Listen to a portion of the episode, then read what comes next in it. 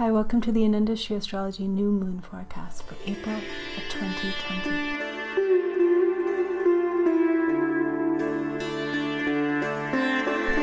Hi, how are you doing?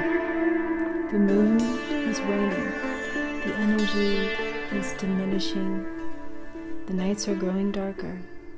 And on April 22nd at 7:25 p.m. Pacific time, the moon will conjoin the sun and begin to wax again. So we're in the dark phase of the moon, the last days of the lunar cycle when the moon is old, the balsamic moon, when when the new moon is said to be coming, but we're not quite there yet. So it's a phase when the moon is actually considered to be in some ways naturally pulling within, introverted, and giving a sort of malefic effect on the mind which means that if we force ourselves, sometimes anxiety and fear and uncertainty can overwhelm us in dark moons. That's why it's a wonderful time to go within, check in, take care of yourself, and prayer, meditation, japa, these kinds of actions are fully supported at this time. On the note of taking care of the mind, it's so important right now because this lunar cycle especially is well i've been talking about it for a long time these the dark moon time is when the kala sarpa yoga is particularly powerful. Um, kala sarpa means the snake of time and that means all of the visible planets are on one side of the Rahu Ketu axis. This is the eclipse snake, the snake that is said to swallow the light of the sun and the moon during eclipses, Rahu and Ketu. And it marks time. Every six months, we're pushed forward in evolution with more eclipses. They instigate change. They, they basically are the motor of karma on this planet. So, this is a time when Rahu and Ketu naturally become more powerful. And on top of it, it's, you know, there's a lot of layers of intense astrology, obviously, right now. And I've been talking a lot about it, but I'm just going to say it again. Rahu has been in his own nakshatra in Ardra. Nakshatra, the star of storms or the teardrop, where Rudra, the, this form of Shiva, in a fierce dance of destruction dwells, a very, very fierce form of Lord Shiva. And Ketu on the other side, the tail of the snake of time, is in his own nakshatra. Ketu, the liberator, is with Mula, the root star, that has to do with Kali, the goddess of destruction, who comes, a form of her that comes at the end of time to destroy everything. Now, these are very destructive influences, and it doesn't mean we're at the end of time, okay? But it may feel like that. And in many ways, a lot of patterns need to end right now and will end. But there's always a new beginning. And the good thing is that Rahu is breaking this um, formation first. He moves out of Ardra on May 20th still a month away, but we are coming out of a lot of the volatility through May. Also, Mars is moving out of this conglomeration of planets we have in sidereal Capricorn. Mars, Jupiter, Saturn, and the distant planet Pluto all in his pressure cooker in slow, stern, austere and constricting Saturn. So, Saturn Capricorn, I should say, this sign of material, the material power that we live in, the real issues we have to deal with. And also government. Capricorn has a lot to do with governmental power and control. We're not done with the karma of Capricorn. Saturn will be there for the next two and a half years. And Jupiter also spends the better part of the next year there too. There is a big conjunction called the Great Conjunction of Jupiter and Saturn, climaxing basically in December. So There's a lot of restructuring going on. And I, I did a whole class on this already. If you're interested in learning more and finding out how it might affect you on a personal level, because I do give horoscopes, general horoscopes, based on your Vedic sign as well in this class. You can check it out. You can purchase this class as a recorded web class on my website. I'll leave a link below. On that note, too, I am going to be offering a new class coming up next month because we have a triple station retrograde. Jupiter, Saturn, and Venus are all going retrograde, stationing, stopping in the sky, all within just a few days of each other, which is unusual. So I am going to be teaching a class on May, I think it said it was May 9th, on particularly Venus retrograde but I will be talking about in general retrograde planets and what it means in Vedic astrology. And particularly, we're going to look at Venus's retrograde this year and how it affects you on a personal level. So, if you'd like to sign up for that, it's a live webinar class. Be sure to sign up soon because it does fill up. So, getting back to this new moon that's coming up, new moons are new starts, and this one particularly has a lot of oomph to it. The reason why is as we go through these dark moon days, these last days, we're, he- we're past, the moon is passing over the very last degrees of Pisces. And then the new moon will happen in Ashwini, the first nakshatra in the entire 27 nakshatra wheel. So it's a reset. It's the star of transport, of movement. It's where the Ashwini Kumar twins that were considered to be the physicians of the gods, the doctors. Even going on beyond, I think, through the time that Jupiter is in Capricorn, we are having to deal with a lot of restriction. But in these weeks leading up to the next full moon, it wouldn't be surprising to me if we didn't make some pretty important steps towards a cure, towards a way of managing or healing the medical issues that surround us right now. Ashwini is in the constellation, the sidereal constellation of Aries, being the first sign in the first nakshatra. Aries is a energy again of life, life energy, wanting to to push forward, wanting to um, maybe being impatient. There's a little more volatility in the air. There's likely to be just more combativeness. You know, Mars is a warrior, so yeah, it's a it's a feisty energy, a little volatile. So it's very important, especially around this new moon, to be taking care of yourself, taking time to relax, because it can feel for sensitive people like a lot. Right now, there's a a lot of pressure.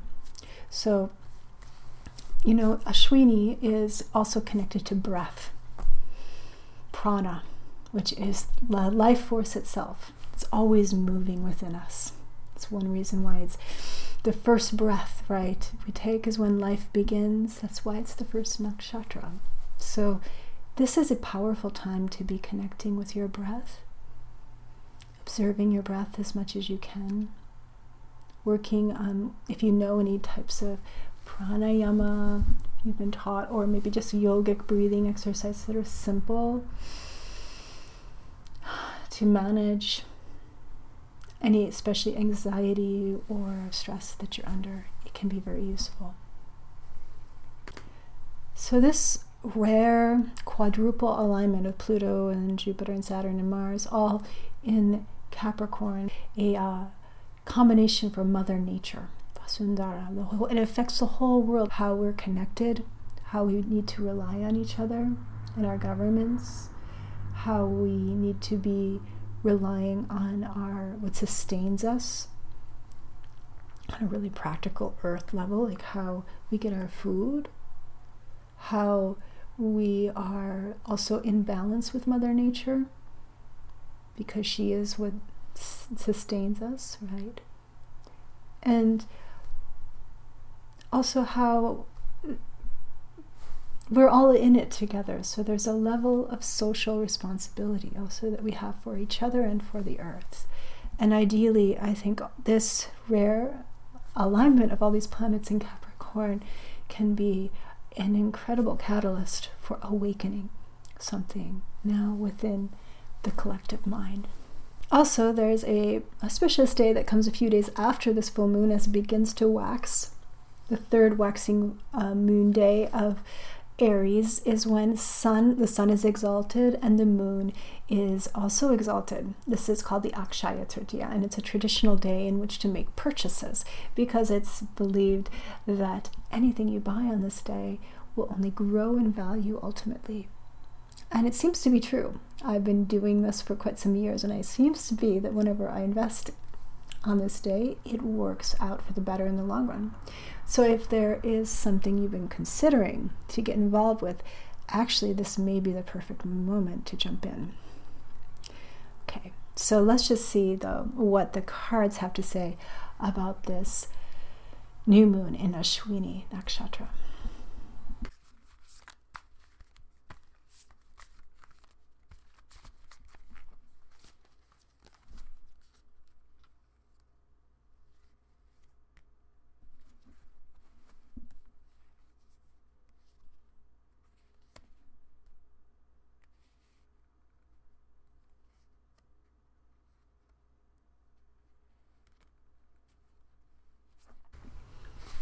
Okay, so the first card that came up, Queen of Discs. I was just talking about Mother Nature, right? The power of the Vasundhara Yoga, all this energy in Capricorn, the cardinal earth sign, sidereal Capricorn.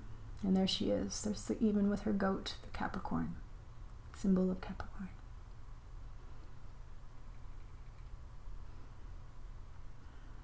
How do we connect to the earth? How do we put the work in to be more self sufficient, to be truly secure? Yeah. And the Queen of Cups, another queen. You know, the Queen of Cups to me also kind of reminds me of this Venus retrograde coming up. Actually, um, there's actually three planets turning retrograde next month all at once. Um, and when planets turn retrograde in Vedic astrology, there's this moment of stationing. Everything stops.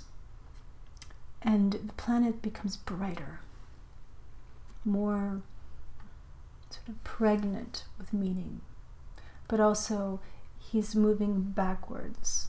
The planet's energy is vakri, it's crooked, it's backwards. So something mysterious, especially when it comes to Venus, about this pattern, and that's why I wanted to do the class.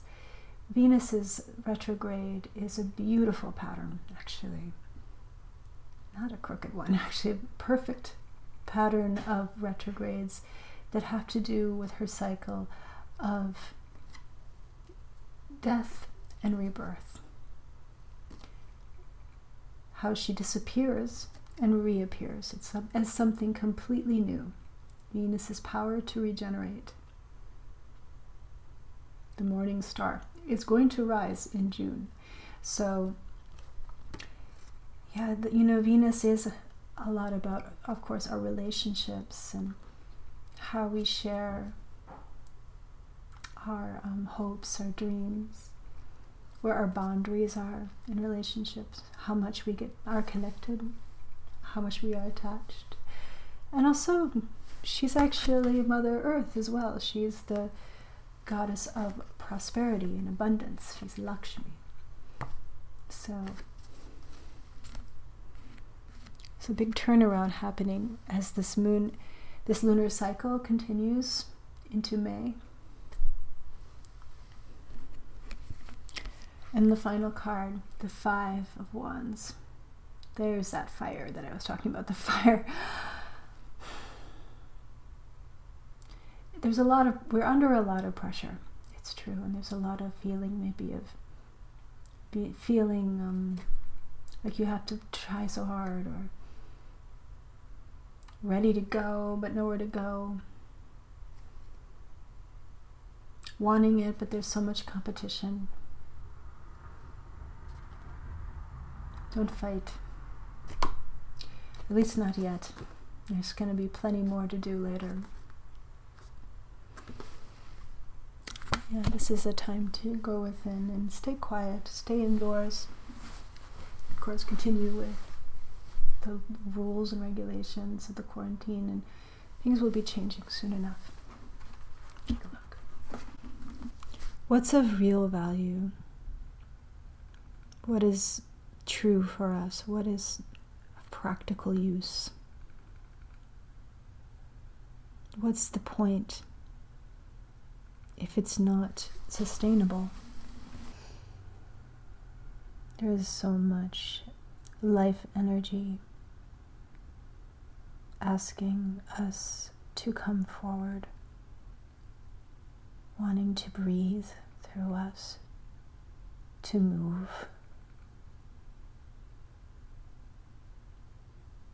But we need to look back, we need to stop, and there is no rush. Use this fire to light the world within.